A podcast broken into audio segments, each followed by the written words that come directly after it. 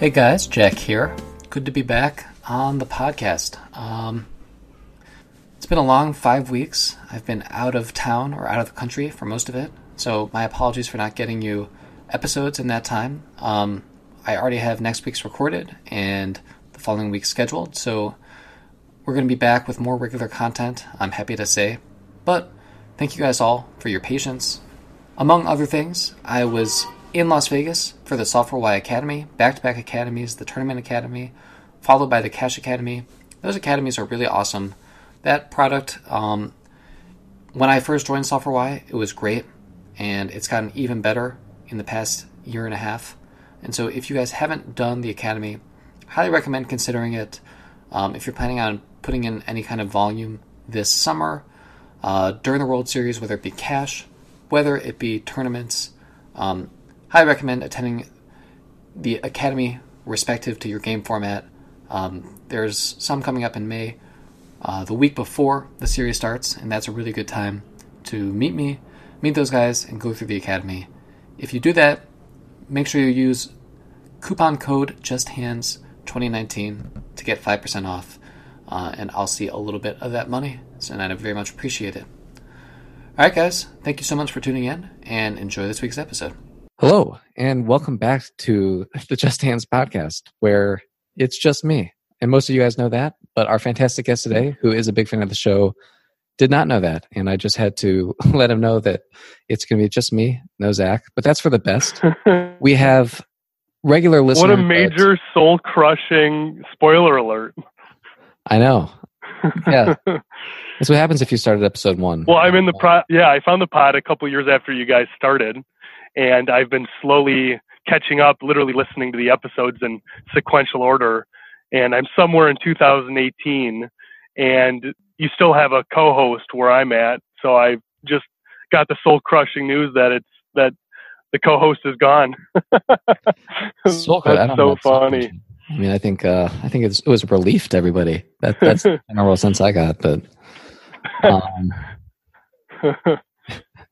well, I'm excited to. Uh, yeah, I'm excited to get all Jack and you know about me. My name's Louis Hillman, and I live in Minneapolis, Minnesota. And you know, I've been listening to the pod for a couple of years now. I I love I love what you do. I mean, for me, it's so much fun to get to be able to participate in something that I get a lot of value of. So it's like you know, long time listener, excited to be a first time caller. Oh, amazing, Louis. Well, I'll just jump into my poker background. Um, I was sharing with Jack that, you know, in my previous life, I was a news reporter, TV news reporter, and TV news anchor. And as you can imagine, that lifestyle was not the best for poker playing. I mean, I've been playing for over 15 years, but depending on different points in my life, I've played more or less. And when I decided to get out of the TV news business and get get out of that lifestyle and take a very different career change is when I moved up to Minneapolis. And one of the ancillary benefits of that of not only having a better schedule, making a lot more money than I did when I was a broke TV reporter, was that I kind of got to pick up poker more seriously again. So cut my teeth back in the day playing mostly online cash, which is why I connect so much with this podcast. I have really a cash background. Uh, still play quite a bit of cash online, six max no limit hold'em and six max PLO. And when I do go play live poker, I mean I've got two little kids. I've got a four year old and a two year old, so that's like once or twice a month. Um, I prefer to play tournament challenge of uh, chasing, you know, the wins, the trophies, which uh, we'll get into for this specific hand today. And I mean, I consider myself a serious rec player. Um, have posted winning years for the last five years since I started playing pretty consistently again. Although I always joke I will not share with you what my hourly is because it would be the worst paying side job in the history of side jobs. Uh, but the biggest thing is I enjoy the process. I enjoy working on my game, spending time away from the table, working on improving almost as much as I enjoy playing. And that's why I found this podcast and really appreciate what Jack shares and has made it part of my weekly routine. So my only hope today is that I don't get roasted too hard. no, definitely. Um, I, I don't foresee that happening. I have actually seen the hand we're going to be discussing today. I think most listeners know this, but I typically go in blind, or at least that's my preference. But today we're going to be talking about a hand that Louis actually shared with me on Twitter. This is something that I guess if a lot of people started doing it, it would be less effective. But uh, Louis so far is the only person who shares or tags me in hand histories on Twitter, and because he's the only one who does it, I typically respond to you. And I think that you're smart to reach out to me in that way. And I recommend that others do. And if that avenue becomes a little too crowded, then of course you're all welcome to the Just Hands Slack group, becoming a Just Hands member, yada, yada, yada. Um, Self promotion here, there, everywhere. And onto the hand. So, Louis, this was from a recent PLO tournament in the Minneapolis area, if I believe I remember correctly. Yeah, so home card room is Canterbury Park. Has a really good reputation, especially in the Midwest, as one of the top poker rooms. You know, is known as a big limit room, so big limit cash games, six, uh, eight sixteen kill, twenty forty, and then a forty eighty mix are the main cash games that play. Unfortunately, in Minnesota, we do not have no limit is not approved by the state. So Canterbury's been around for almost two decades, has built its reputation as a limit cash game room, but also on the tournament side offering regular tournament series. So this was the Fall Poker Classic, which runs for about two weeks every October. People travel from around the Midwest to come play it, plus all of us that live here. And this was the the one and only Pot Limit Omaha event on the schedule, which I was not going to miss. And real quickly about the structure, I mean, it's a no ante structure, so you can be extremely patient. I made the final table as the extreme short stack, nine out of nine in chips. Uh, interestingly enough, the villain who I ended up getting getting heads up with started the final table either seventh or eighth in chips. So we were both short stacks, both ran it up. Uh, you know, made hands. I had one huge hero call, not against this specific villain.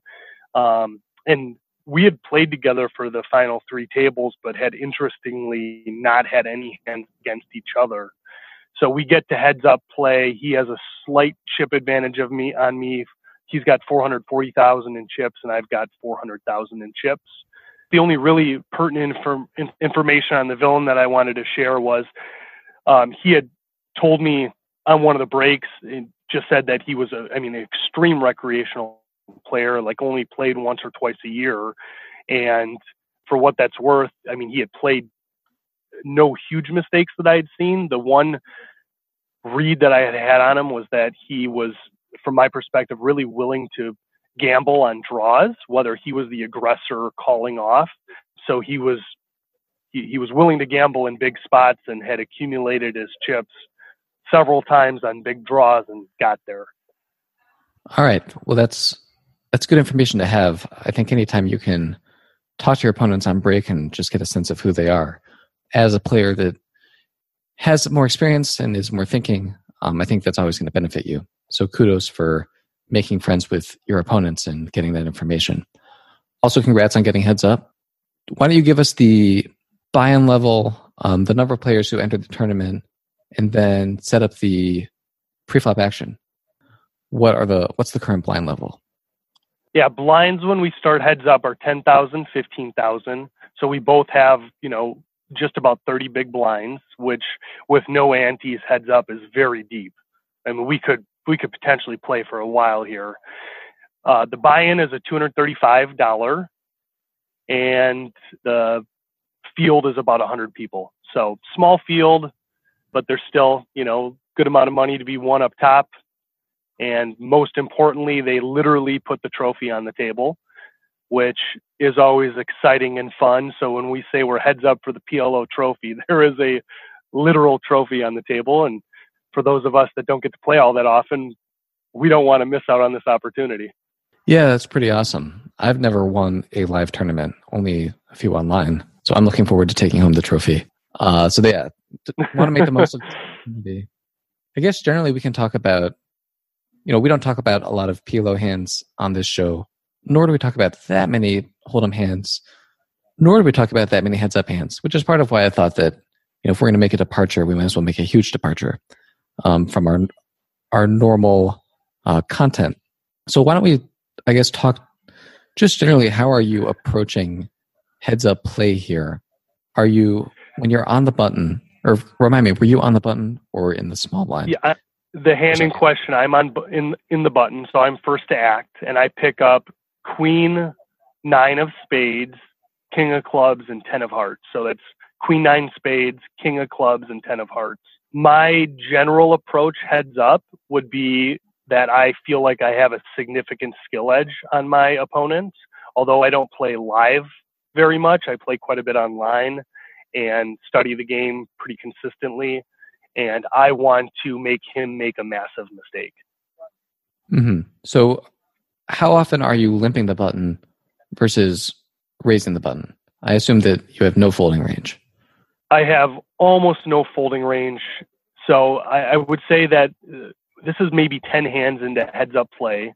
I had limped the button a few times. I had also min raised the button at least once, and I had potted a pot size raise the button at least once. So I was hmm. coming in playing, you know, kind of a taking different lines, just trying to mix up my play. My thought with this specific hand is that I dominate his entire range, so that I want to come in with a raise and force him to force him to defend and pay to see a flop. So I elected to raise to 45,000, which was a pot size raise. Yeah, and that I think that makes a lot of sense here. I think for people who are coming from a you know no limit cash background, it might seem strange to be mixing up raise size to that degree. But I think what we have to realize here is that when we're in position in a game where equities run rather close, we just can't be folding very much. And we're not going to fold very much either when we get potted by an out of position player. And so we really just want to be controlling the size of the pot right away. And we're going to have coverage on basically all boards, regardless of what sizing we choose. And so it's not like no limit where we might cap ourselves um, in, on a certain subset of boards if we're splitting too much based on size. And also, we're not that deep. And so there's not like when you're playing 200 big blinds deep, capping yourself on a certain board texture is pretty disastrous. Not disastrous, but it's something to be avoided. Where when we're not very deep, although we are relatively deep considering the situation, that's much less of an issue.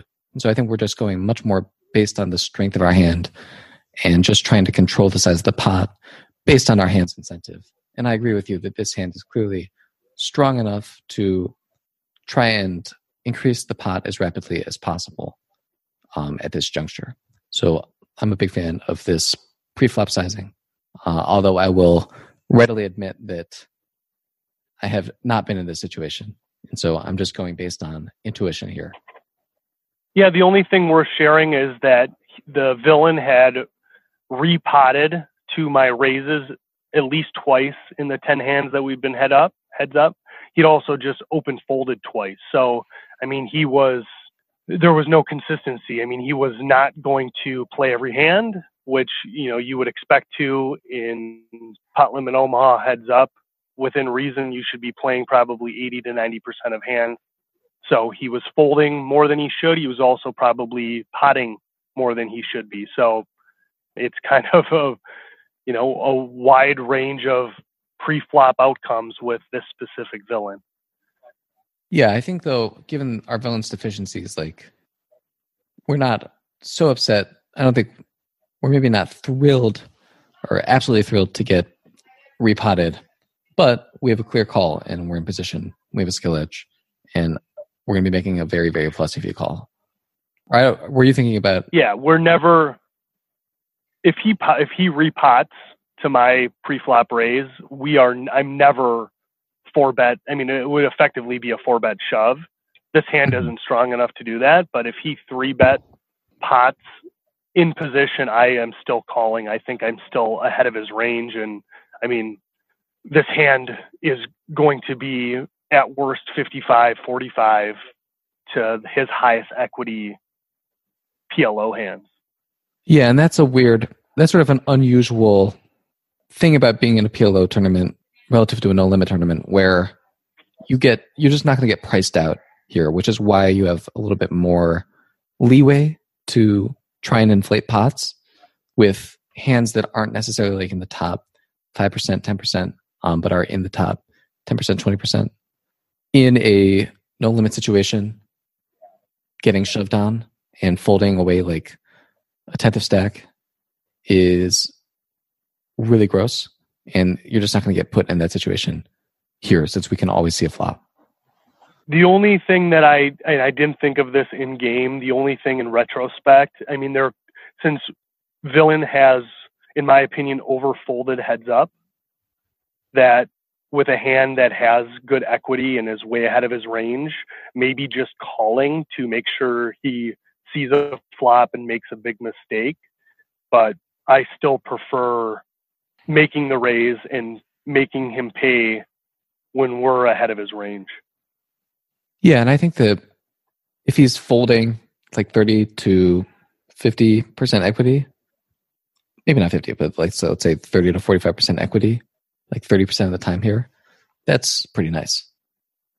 All right, so this is PLO, four cards to track, little little challenging. Why don't you give everybody a recap of what you have, recap the preflop action, and let's move to the flop, which is where the hand gets fun. We're holding Queen Nine of Spades, King of Clubs, and Ten of Hearts. The flop is Ace King of Spades and Four of Hearts. So we flopped middle pair, Broadway draw, and nut flush draw. Mm-hmm. So this isn't a board where I think that we would expect our opponent to ever lead. And if I remember the hand correctly, we are checked too. And it's our decision whether to bet or check ourselves. Yes, villain checks. And my thoughts on this flop is this is a great flop for me. Villain is going to repot aces and kings. I feel like 95 to 100% of the time. So we can take those two hands specifically out of his range. Middle pair with Broadway draw and nut flush draw. I, I, I feel like I'm ahead a good majority of the time. So I am in a bet for value. And I bet 60,000 into 90, which is a two thirds size pot bet. Mm-hmm. So I agree that you're way ahead here in terms of equity. The question is do you have a hand that benefits from narrowing your opponent's range at this point in the hand? Like, how is your equity when called versus how much equity are you allowing your opponent to realize um, by giving a free card? Yeah, that's that is something I did not think of in game because really the hands that he's just going to give up on fold on, he's so far behind us that he just is giving up on the hand to any bet size. And the hands that we want him to come along with and make a worse flush, you know, in the best case scenario, make a lesser flush. We would prefer him to get there and not give up, give him a chance to give up on the hand. I think that was absolutely a mistake I made in this spot. Well, what um, sizing um, did you choose? Sixty thousand, so it was two thirds of the pot. Yeah, I think on a board that you have this crushed. So I'm trying to sort of compare this to like a similar no limit situation because you know equities do run closer in this game, which means that typically like we have more of an incentive to size up and deny equity. We happen to have a hand that really has very little incentive to deny, deny equity. And so choosing a small sizing as sort of a we can deny a little bit of equity we can easily call or we most likely call facing a pot raise which is not going to come very often. And we can increase the size of the pot in position with the hand with high equity. So i think like making a small bet is pretty reasonable here given your hand's incentive. I think checking is also reasonable. I think when you bet this large, we start funneling our opponent towards hands that have us beat from like a you know five card draw showdown value situation. I mean, it's not five card draw, but like we're funneling our opponent towards other kings and a lot of aces. Like our opponent has quite a few aces here when we don't have an ace in our hand, and they call it our pot size raise. We know our opponent's folding some, so we don't necessarily save that much money against an ace. I guess part of this decision comes from like how thinly do we think our opponent is going to bet for value on future streets, and how often is our opponent going to bluff? If our opponent goes thin for value, like if our opponent's going to bet any ace on the turn, then we have less to lose by you know betting small now and kind of setting our price and like buying a free turn card because I don't think that our opponent's going to just like check raise that much like one pair here. Would, would you agree with that? That our opponent isn't going to check raise very much with like a hand like Ace Jack or something? I don't think so. I mean, it would have to be Ace Jack with uh, two spades. I mean, I think that he's competent enough to semi bluff a made hand with some sort of flush draw. Yeah, I think that's definitely possible. The challenge is, you know, we're blocking him having flush draws. So that makes it less likely that if he if he does make a play like that that he has the hands that we need him to have. So I think that you know the ideal situation is he has some sort of big wrap Broadway type wrap hand with um, inferior spades. I mean those are the hands we're targeting for best value. But if he's going to continue in the hand, he more likely than not has minimum an ace with spades, but more likely two pair or I think bottom set. I mean, I, again, I'm completely taking aces and kings out of his range. This villain specifically was aggressive aggressive enough and playing straightforward enough that he would just repot those. He's not, I, I don't think he's going to try some trap to kind of conceal the strength of his hand. I think he would just repot me pre-flop with those hands. I think my feeling here is that what we want to do with this specific hand, and it might be a little exploitable, but I think that obviously we're allowed to do that against an opponent like this, or we, we get away with doing that. I hate when people say you're allowed to bet here, you're allowed to raise here, because you can do it if you want. But I think that in this instance, I would opt to bet like quarter pot or something like that. And basically, what I'm thinking with that bet is that we in, we increase the size of the pot. We make it easier to get stacks in if like we turn a spade, turn a jack, and in the event that we don't get a turn that improves our hand, we can check back and see a ripper at a really high frequency. And I think that we can even potentially like fold to like a lot of river bets, depending on sizing. Where if we check back now, I think our opponent gets to play reasonably strong aces much more aggressively. And we might just see them, we might just see him go ahead and pot the turn at a high frequency. You know, a lot of players just pot as like their default sizing.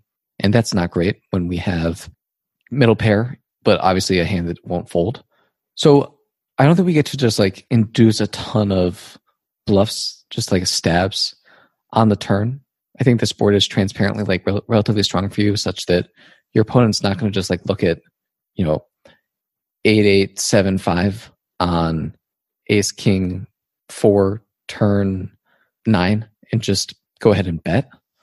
Um, if you if we thought our opponent was going to do that kind of thing, then we have much more incentive to check and just play through a call on the turn.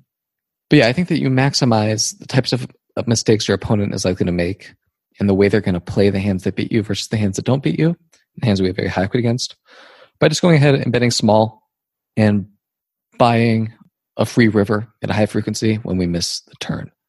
Uh, so that, that's how I'd be approaching this spot. I wonder what you think of that. Yeah, I like that a lot because we, uh, if if we check back the flop, the, the frequency that the villain is going to lead into us on the turn is going to be so much higher, and puts us in a really tough spot if we haven't improved. So by betting smaller, we still kind of control the action, and villain is much more likely to check turn and then we get to decide based on what card comes on the turn how we're going to approach the next street. So I that has convinced me that small bet is way better than a check. Yeah, I agree. So we ended up we did bet, and I think that I actually think that big bet or like you know two thirds pot might also be better than check. I just don't think we benefit a lot from check other than like if our opponent would have folded like a really bad flush draw, we keep that in. But if our opponent is like willing to fold flush draws that are that bad, they're probably not paying off like stacks with a really bad flush anyways. So it's not like a huge opportunity cost. So yeah, I like small bet and then I like big bet or not like I would never pot it here with this hand. But I like euro size and then I think check is probably slightly worse than either of those options. Although you have a you have a high flexibility hand, in my opinion. So it can go a lot of ways, which is why this is a tricky decision point. So we ended up betting sixty thousand, which was you said two thirds pot. And if, if I remember correctly, your opponent did not just call you, put in a raise. And he didn't fold because then this hand wouldn't be very interesting. No. Uh, uh, he elects to check raise and raise the pot to two hundred ten thousand dollars. hmm So it's a, not a- you know this is this is exactly what we put ourselves in a position that we're now you know we're in a tough spot trying to figure out what to do. I mean we've got one hundred five thousand in the pot, two hundred ninety five thousand behind, and there's you know over three hundred thousand in the pot, like three fifty if I'm calculating that correctly.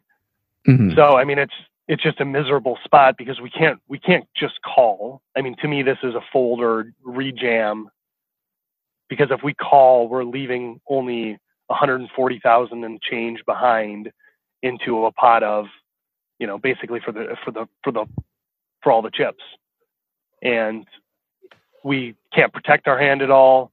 Our stacked pot ratio is terrible. We have no protection, and I mean, we're we're we're effectively all in either way. So I, you know, to me, this is I I, I don't know. I'm I, I, I probably the longest I've tanked in a live tournament in my career, five plus minutes because I I, I honestly didn't know what to do. I know equity Yeah. is going to run super close in PLO if he's got so his his hands that have me crushed are ace king, ace four, or set of fours. Again, I've taken ace, aces and kings out of his range. I just don't think it's reasonable that he would have those hands if he didn't repot pre-flop based on how he had played throughout the tournament. So, two pair hands or a bottom set. In the worst case scenario, best case scenario, just a single ace with inferior flush draws. I think the best case scenario for me is that he has a monster wrap hand with inferior spades as well. Yeah, so I think this is when we're thinking about these kinds of spots where like we're going to have a very low SPR situation, but we're definitely at an equity disadvantage. What we have to think about in terms of deciding to shove or just call is is there any situation where we get to fold if we just play through a call? Like if the turn was an ace, let's say, could you fold to the remaining um let's think it would you made it 45 this is 210 so we'd be calling with like 145k behind and the pot at that point would be like 500 so getting like around somewhere between four and a half and five to one on the turn for the turn ace can we fold seems like the answer is no I think the answer if for preserving our tournament life, if we just call flop, is we have to fold if the board pairs because those are the hands that you know we're. I mean, we're we're just absolutely crushed. We we don't even have any outs. Yeah, I guess we think our opponent's going to slow down with bluffs, then I think, yeah, folding might be best. So if we think we can fold when the board pairs, then I think there's a case for calling. Since I don't think that, are there any, there's not very many hands that like we just get to fold and deny equity that we wanted to deny equity from if we shove here. Our opponent doesn't have any raise folds. Is there any situation where like we make our hand and don't get max value if we play through a call? Like, could our opponent ever fold on a turn spade?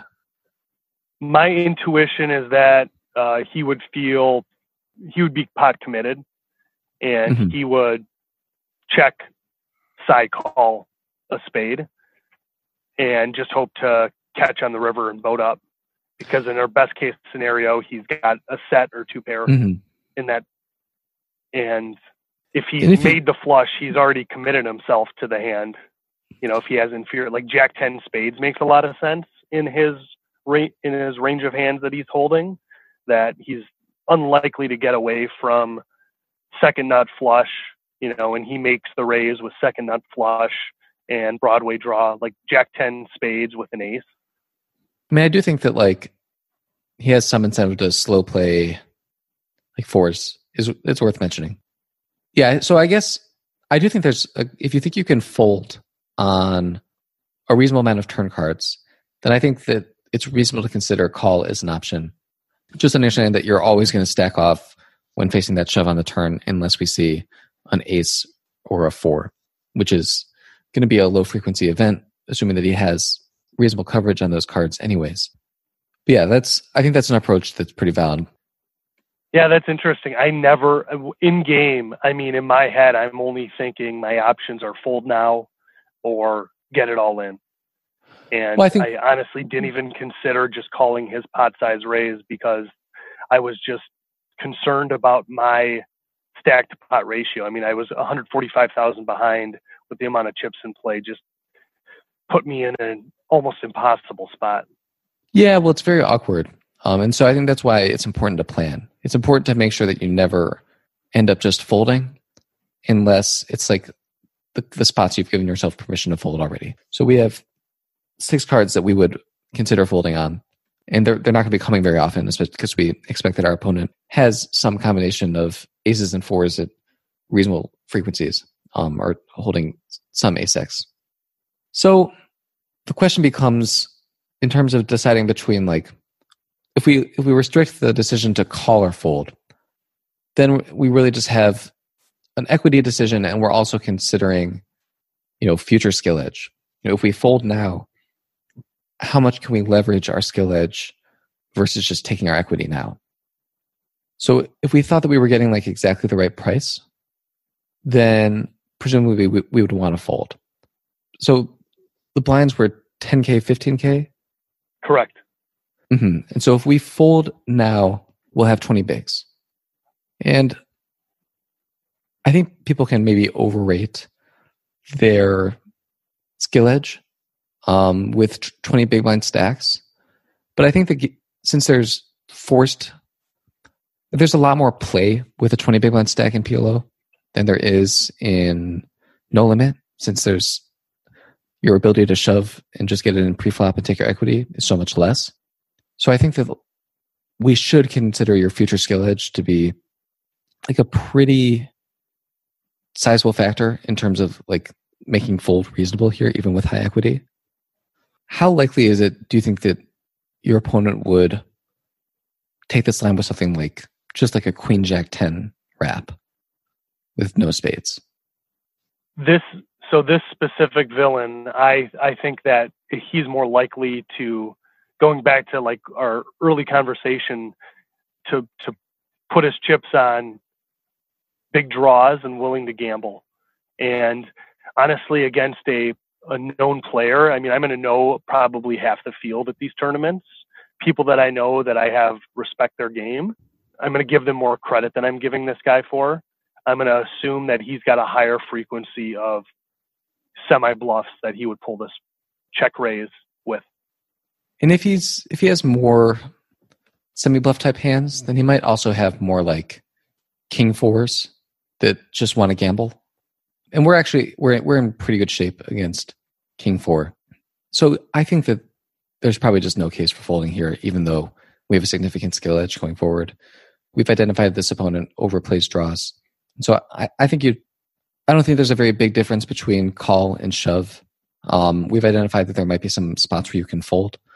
Although I think that you have there are some situations where you you fold the best hand when like a four or an ace comes in and your opponent just clicks shove with like queen jack, you know, ten dangler on a turn four, and you end up folding a hand that had massive equity.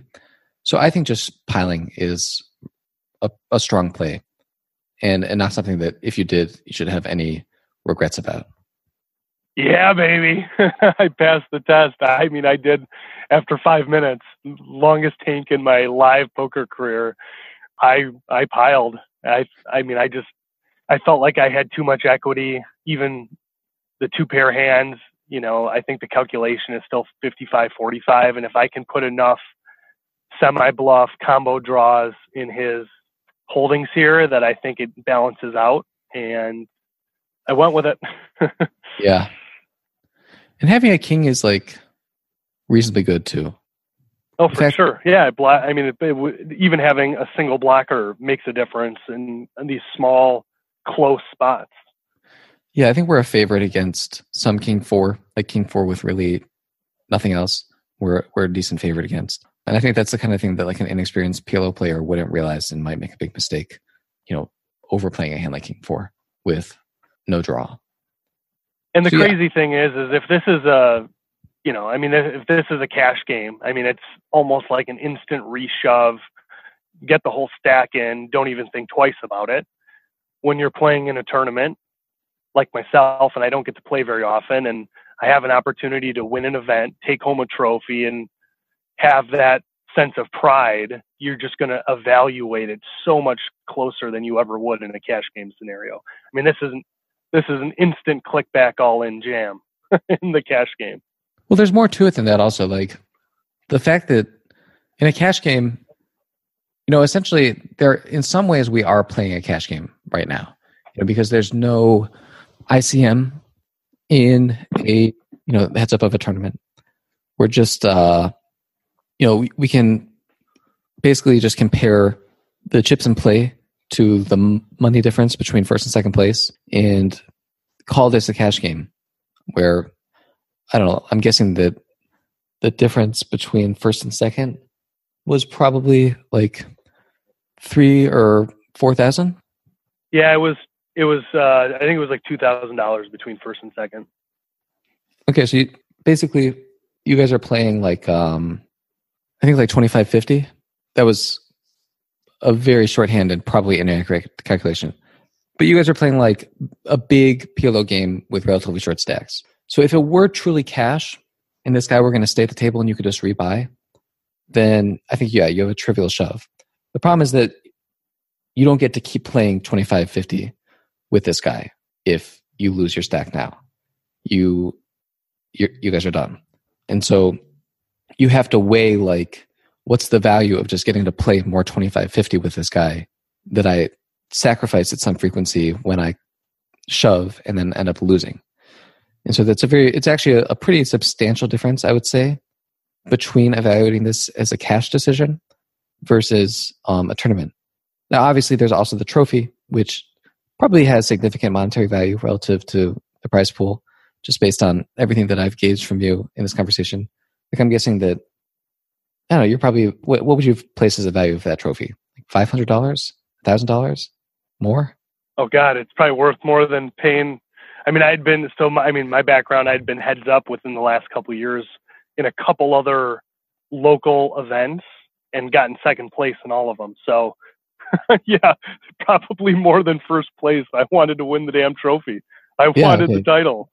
I mean, if then I think actually now you have a well no probably not it's interesting to consider how that factors in obviously we want to maximize our chance of winning the tournament and so that's that's what we're going to be doing here but yeah i think it's worth it's worth thinking about things in those terms like you get to play more 2550 with this guy by folding where we're just taking like our equity in this hand basically if we go with it since almost certainly whoever wins this hand once you go all in is going to win the tournament Anyway, we're dying for results. Um, you ended up going all in with middle pair and a gut shot in the nut flush draw.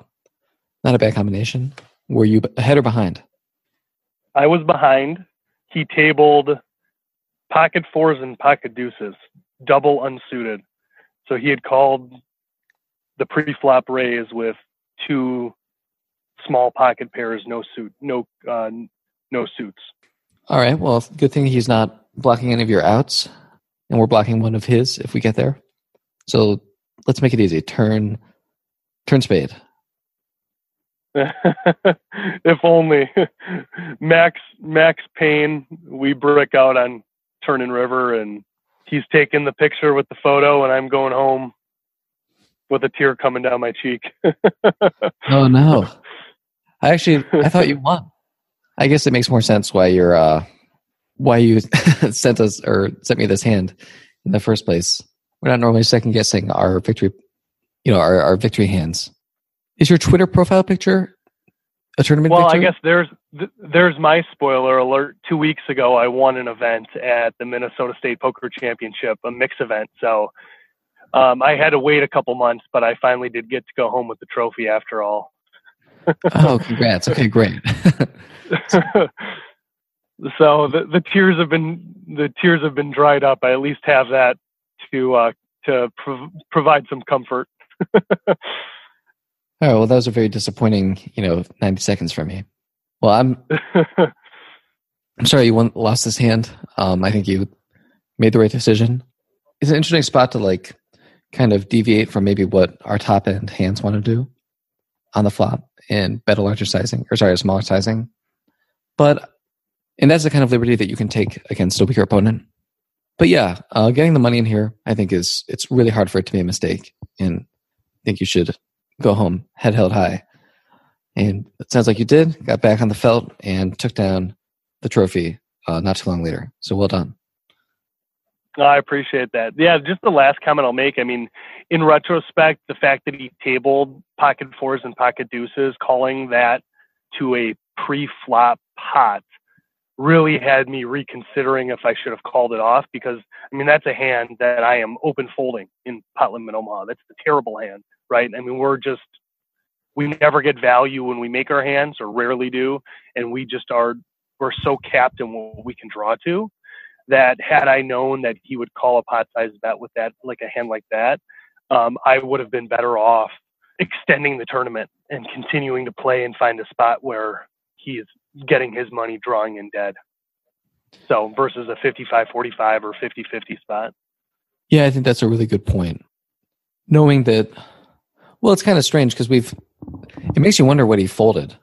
Because didn't he fold to some of your opens already? Yeah, I mean, it, to me, it probably there was no rhyme or reason to what he was going to play, and it was just a result of him not playing very often.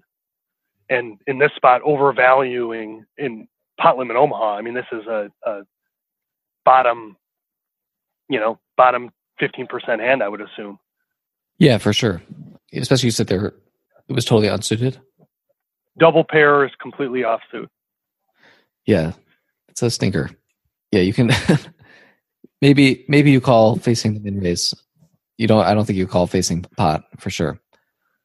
Well, I appreciate you doing some pot limit Omaha. I think that you are probably finding in your own poker playing and with players that you talk to that it is fun to mix it up. I mean, I play a mostly no limit hold'em, but it, it no limit hold'em can be so boring sometimes and just the style and way people play and the robotic nature of it pot limit omaha just can be so much more fun and enjoyable and i really do encourage people that have never played it before to get outside of their comfort zone because it's a nice change of pace and it's a great game.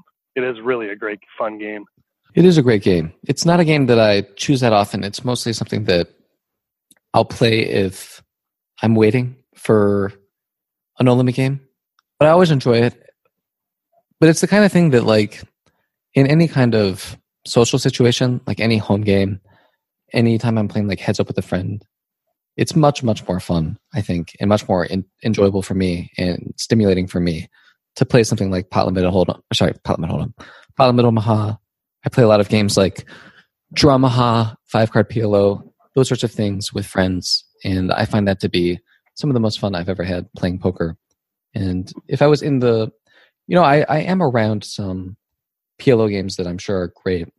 It's just that in the New York City where I am, PLO tends to be extremely big and extremely highly raked. So it's not the kind of environment that has, you know, drawn me in. But I look forward to playing more in the future and playing some PLO tournaments, which sound like a lot of fun. It's not something I've ever done before other than online, just having fun. So I appreciate you humoring me you know, just spitballing here, just going off of basically general poker knowledge and intuition.